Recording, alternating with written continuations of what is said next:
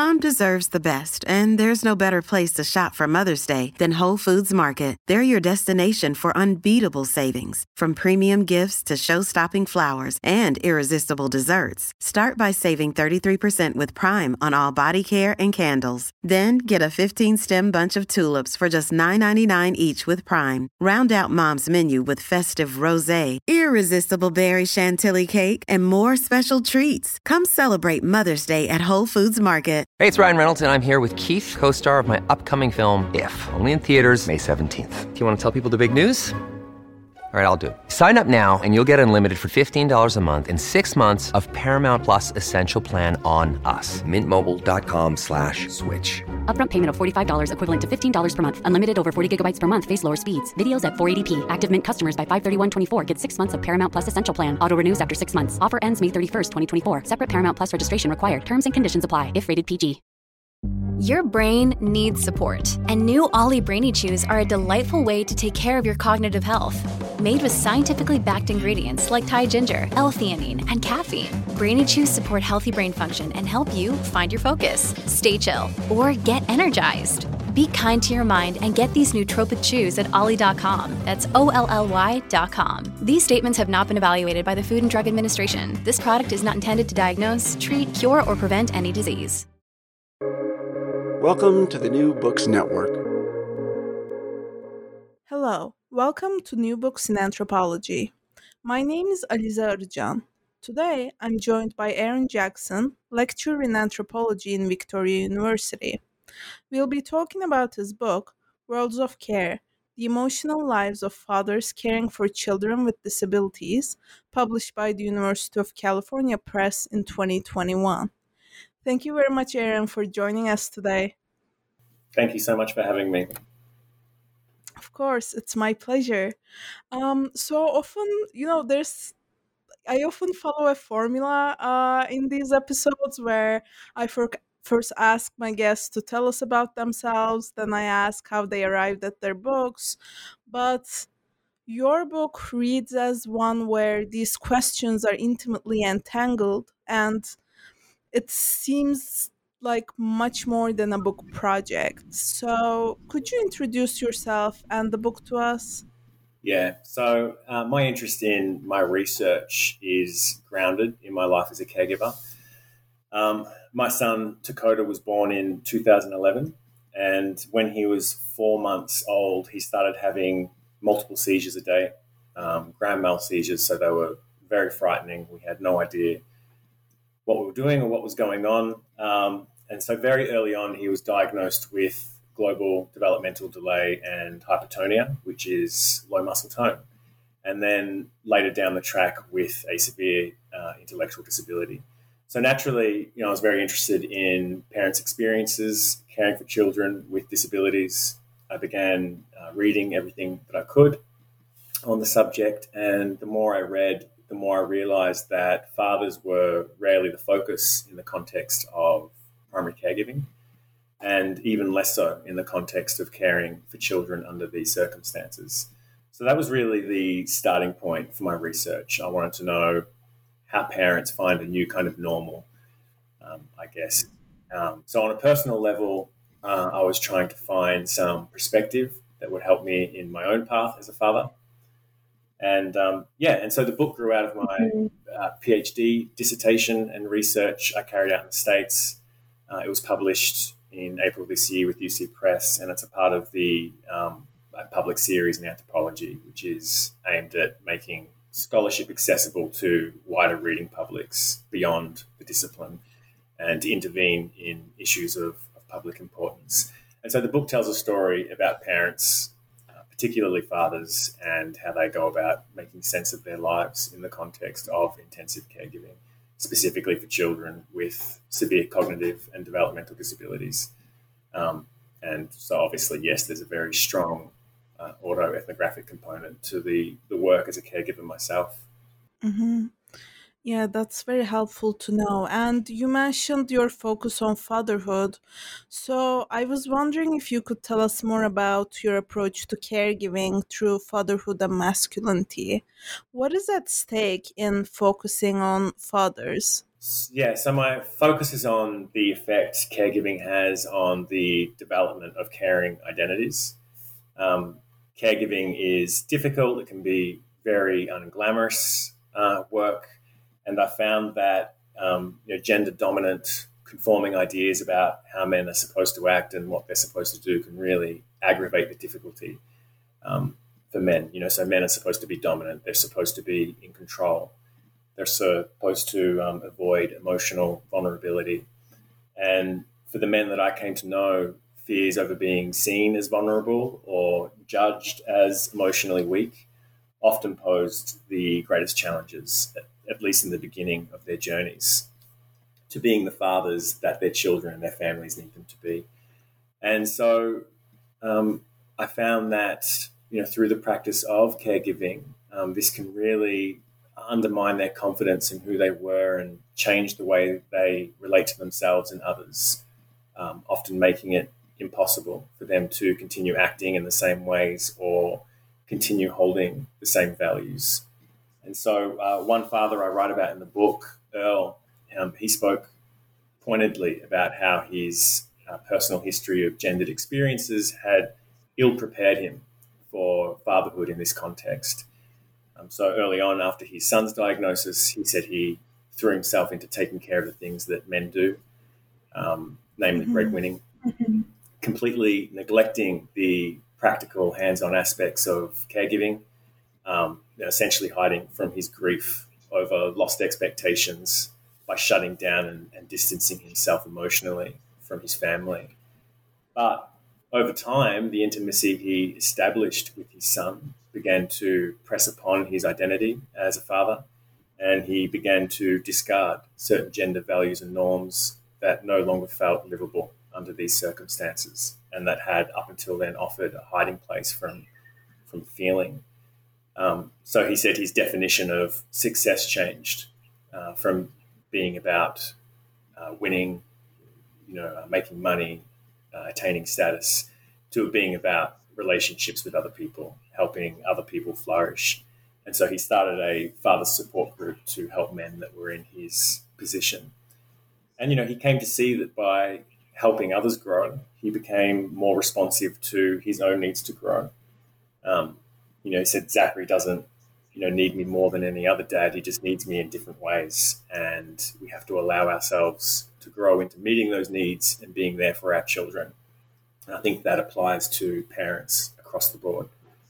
So, by reframing masculinity and doing gender differently, um, by you know becoming engaged, empathetic, committed, and involved over the long haul, um, responsible for themselves and for others, and also in their attempt to create communities that are based on a recognition of our connection, our interbeing. They establish grounds for creating a life of care. And um, I think in doing that, they contribute to cultural change and the slow process of refiguring uh, social practices that perpetuate social inequalities. Mm-hmm, definitely. And you show us really well how fathers just make and remake themselves. Uh, and in your book, self making becomes a temporal orientation that is at the same time embodied and intersubjective, as you just illustrated through um, the story of Earl. So, can you speak to the temporalities of self making and care? Yeah, so I discussed this sense of um, disorientation that parents experience upon entering their worlds of disability and becoming caregivers. Um, you know, this is partly from falling out of sync with the practices and activities of those around them, uh, but there's also uh, a temporal dimension to this that stems from the perceived mismatch between the past and present, the present that was supposed to lead somewhere else. And so this um, this throws into relief all kinds of interesting things in terms of processes of, of selfhood and identity. So there's some great research that um, identifies important events like the moment of a child's diagnosis or telling friends and family about a child's disability that uh, helps define the ways parents identify with the child's disability. but what I focus on is how these key moments are experienced as already mattering in particular ways according to one's uh, past experiences and future anticipations. And so Earl, um, who I was just speaking about, he grew up caring for his quadriplegic father. The strain mm-hmm. of that led to the dissolution of his family when he was a small boy. Um, and so this colored Zachary's moment of diagnosis in a very particular way. You know, he was terrified. According to him, he'd lost his childhood to his father's accident, and now here he was again um, in this position of, of caregiving. But you know, the past also gives us opportunities for making new connections to the present and making new meanings. Um, so later on in life, Earl explained that his childhood caring for his father prepared him for his life as Zachary's caregiver and gave him perspective.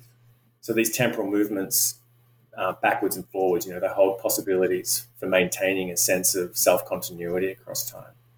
Um, Wayne, another father in my book, you know, he felt a sense of comfort when his boys were diagnosed with autism because it was a moment of profound self revelation uh, through light on his own past experiences of feeling different from others, uh, which ended up leading to his own self diagnosis of autism and a whole new way of understanding his past and present circumstances as a caregiver for his two boys. So the present can reshape the past with later connections, can color it with new meanings. And so the, these, um, these temporal shiftings allow people to recreate an understanding of their life in accordance with the demands of the present and the future it anticipates. So, yeah, I found the interplay of these temporalities as vital to how parents go about creating a sense of continuity across time and after disruption. Wow, and thinking through temporality in this way really illustrates how fathers settle into relational worlds of disability in your words. Um, so, what do these forms of relationality and attunement tell us about care? Um, they tell us that care is a way of interacting with others.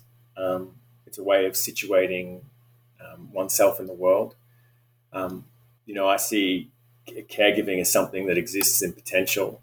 Um, you know, it's grounded in the body's capacity for attunement and response. Uh, so it's a part of our social being. So, um, you know, our fundamental connection and the primacy of attuned empathy, which I write fair bit about are important aspects of, of care. You know, care is familiar to all of us, and it's something that we often take for granted because it's something that we need to survive and flourish. But the parents in my book, they mm-hmm. really speak to the importance of our relationality at the heart of being and this profound sense that we become who we are in and through our relationships to other people. Um, and as other care theorists have pointed out, care also consists of inquiry and action. Um, so we need to gain knowledge about the other in order to care for them. You know, we need to know who the person is, their um, strengths and limitations, their needs, so we're in a better position to respond to their needs. But this knowledge doesn't have to be propositional. It doesn't have to have propositional content. You know, we can sync up um, in ways that seem mysterious, which can I believe, cut through our misperceptions and breed clearer imaginative possibilities for the way we relate to others we have no experience with. And I think parents intuit this, you know, quite strongly, which is why they often facilitate interactions between their children and others in order to break through the discomfort that people feel when they meet someone who doesn't meet their expectations on how one should look or act. Um, you know, in order to allow their children to be felt um, to deepen the way people experience them, um, you know, both in their singularity and familiarity as well. There's one father I, I write about in the book, Raul, and um, his daughter Mia is 13. She's nonverbal, very gregarious and sociable, and um, she loves heading with him into strip malls and places where there's lots of social activity. And if she feels like saying hello, she stretches her arm out of the wheelchair to greet you and early on, early on in the piece, you know, Raul found that um, people, you know, were often often felt uncomfortable and they would ignore her, and this made Mia cry. And so he started um, anticipating this and um, you know telling the people of her intentions. And he said in this way, people would often enter into a more intimate exchange with Mia. Um, and so, yeah, I talk about this how this is um, this is a, a, public form of caring as well. You know, he's trying to change spaces of social belonging by deepening the way people experience his daughter. Um, yeah, and these forms of like public care are stitched into kind of everyday life. Yeah, I found the public care aspect of your work really refreshing, and I want to learn more about that. But before, I'm also very curious about the moral aspect of this um, form of relation. How does intersubjectivity inform caregivers givers moral attunements and agency? So, um, the parents in my book they're engaged in the practice of day to day intensive caregiving, and they um, find out through the embodied forms of communication that I write about that there's you know more to our interactions and our intimacy with others than uh, language and cognitive sharing. You know, hold, you know, if we're both holding the same things in our heads at the same time. So I think these new ways of uh, attuning to the world to take care of their kids ha- has the potential to retrain what they habitually attend and respond to in ways that um, open ethical possibilities for rethinking what it is to be a man, what it is to be a father, and to live a good life. And so, personally, I found myself relating to spaces differently as Dakota's caregiver through being more other oriented. I developed a perspective that was um, more sensitive to our differences. I acquired a bunch of hands on skills that were necessary for taking care of him. So I think all these things are significant in altering the way that caregivers are attuned to the situation and and um, the ways they're drawn to respond in any given situation, which inevitably pervades our moral concerns and our moral identities because it changes how we can act in the world, um, you know, how we're solicited to act. And so, from this point of view, um, moral agency can be seen as a function of our habits of perception. And these changes can determine full blooded courses of action. Um, many parents underwent career changes and entered helping professions um, as carers of value became more central to their lives. So, one father in the book, you know, he left his high tech business and became a special education advocate, um, repurposing all the skills and knowledge that he had acquired over the years navigating the special education system for his daughter. Another father, a firefighter, shifted his attention to delivering emergency preparedness workshops for those with disabilities and their families. So, you know, they, they know what to do in case of a fire or something. Um, another couple turned their attention to issues of diversity and inclusion and um, helping families don't speak English as a first language, helping them access um, you know resources to help them in their lives as caregivers. So, yeah, I think these career changes speak strongly to this moral reorientation that arises from caregiving. Absolutely. And I want to turn to how you wrote the book. So, you know, even as you discuss these stories, you're always, I mean, they're not stories, but you're always a part of um, these worlds that you describe. And in the book as well, you discuss your positionality as something that often shifted between your role as caregiver and researcher. So, what challenges did these shifts pose for you during the fieldwork and writing, and what did you learn from them? Um, it did pose some challenges. uh, being an insider, a, um, a fellow caregiver, you know, it was helpful in the sense that people I found were more willing to share their lives with me. You know, one father explicitly said that, you know, he wouldn't be sharing with me if I weren't a caregiver myself. So it was definitely valuable, I think, in terms of access. Um, yeah, so in that sense, you know, a lot of the time during field work, these identities coexisted quite peacefully. But sometimes my role as a researcher, yeah, could intrude in negative ways. At one point, things got really awkward with um, with one participant early on, um, when I had to more firmly anchor myself in my role as a researcher. And um, this had a bit of a cooling effect on the relationship, uh, which I talk about in the introduction of my book, actually. Um, yeah, but I think these identities can be particularly oppositional to one another at academic conferences and during Q and A's when you're required to talk theoretically about things like disability and personhood, and your emotions get involved, um, especially when, you know when you're talking about your own child, and um, also during writing up as well. You know, writing about people you've come to know really well, and that maybe you have a lot of respect or admiration for as a caregiver, and putting things down on paper that you know they'll read and that you might not ordinarily ever say to their face. So that's incredibly awkward as far as these relationships go you know post field work. But um, I think what I learned is that my uh, own story and self understanding um, as a caregiver, they're they're ins- inseparable from the picture that emerges from this research about how fathers create their worlds of care. You know the discoveries and disclosures at the heart of my own experience as caregiving for Dakota provided insights that guided my um, observations and interpretations and, and what I came to learn during field work. So mostly inseparable, yeah. Many of us have those stubborn pounds that seem impossible to lose, no matter how good we eat or how hard we work out. My solution is PlushCare. PlushCare is a leading telehealth provider with doctors who are there for you day and night to partner with you in your weight loss journey. They can prescribe FDA-approved weight loss medications like Wegovy and Zepbound for those who qualify. Plus, they accept most insurance plans. To get started, visit plushcare.com slash weight loss. That's plushcare.com slash weight loss. Mm-hmm. Yeah, um, that comes across really clearly across the book. Um, and your approach to genre in this vein is really striking.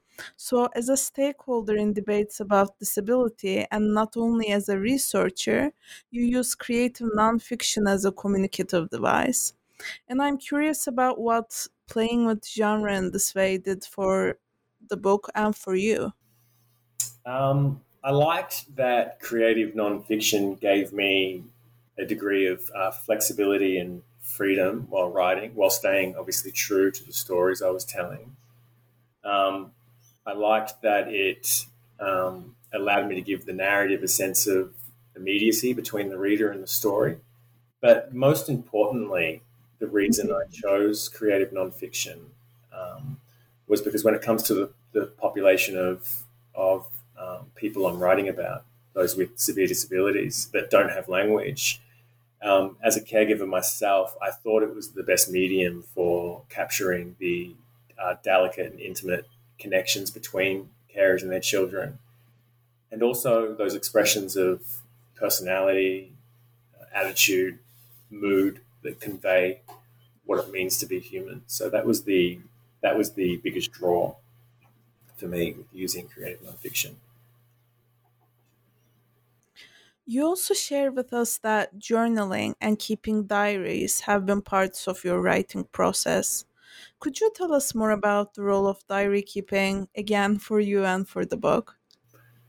So, yeah, journaling uh, complemented my uh, fieldwork notes. I began very early on in the piece journaling my emotions and um, jokes and reactions to things.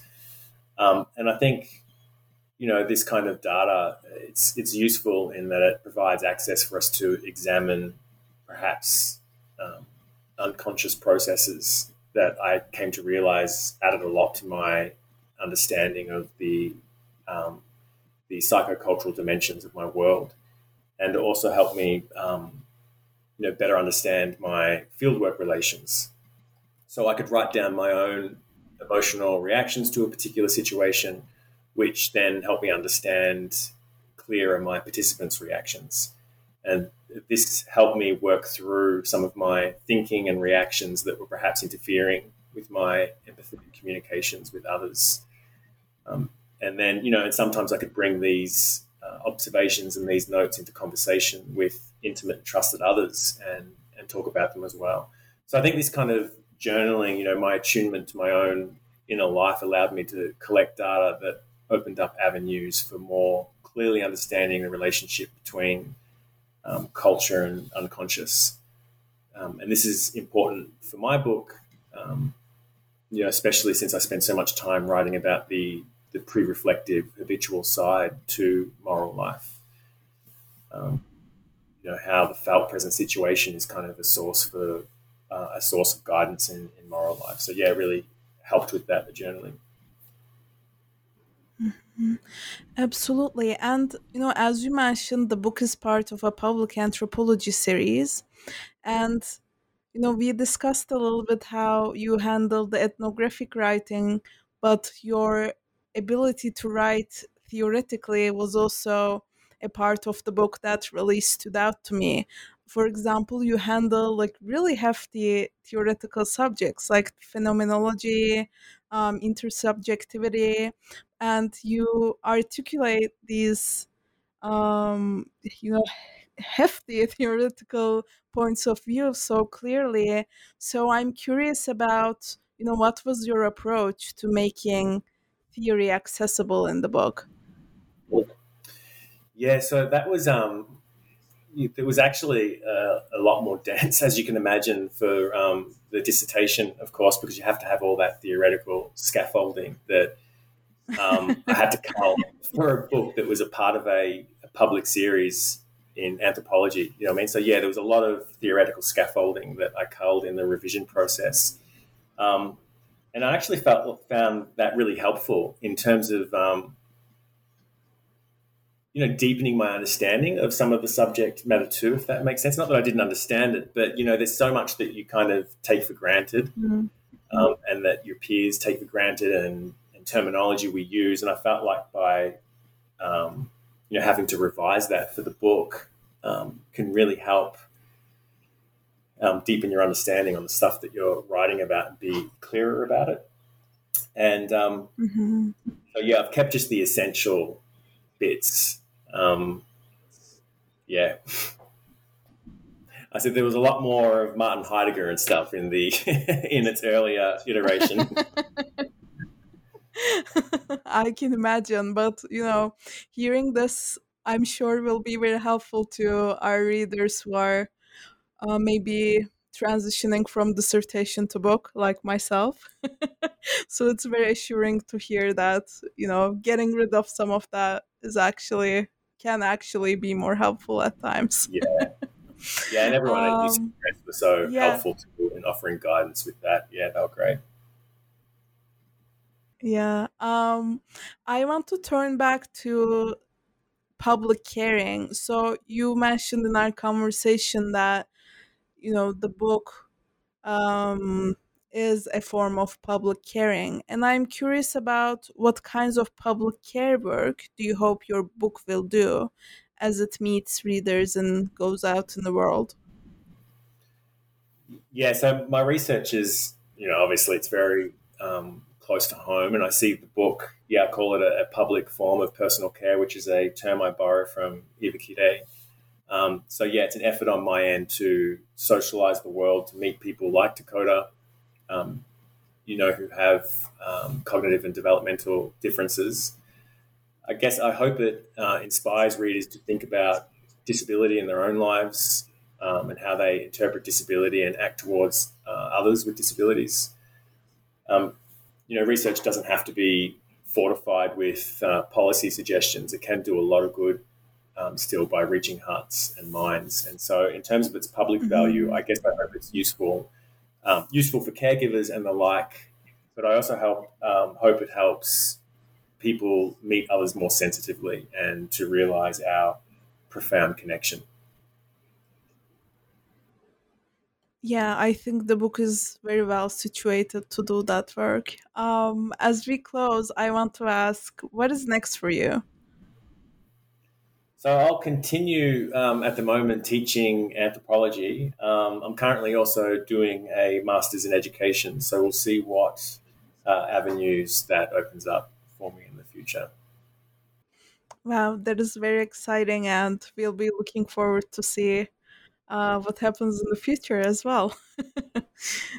Thank you very much, Aaron, for joining us and for your insights.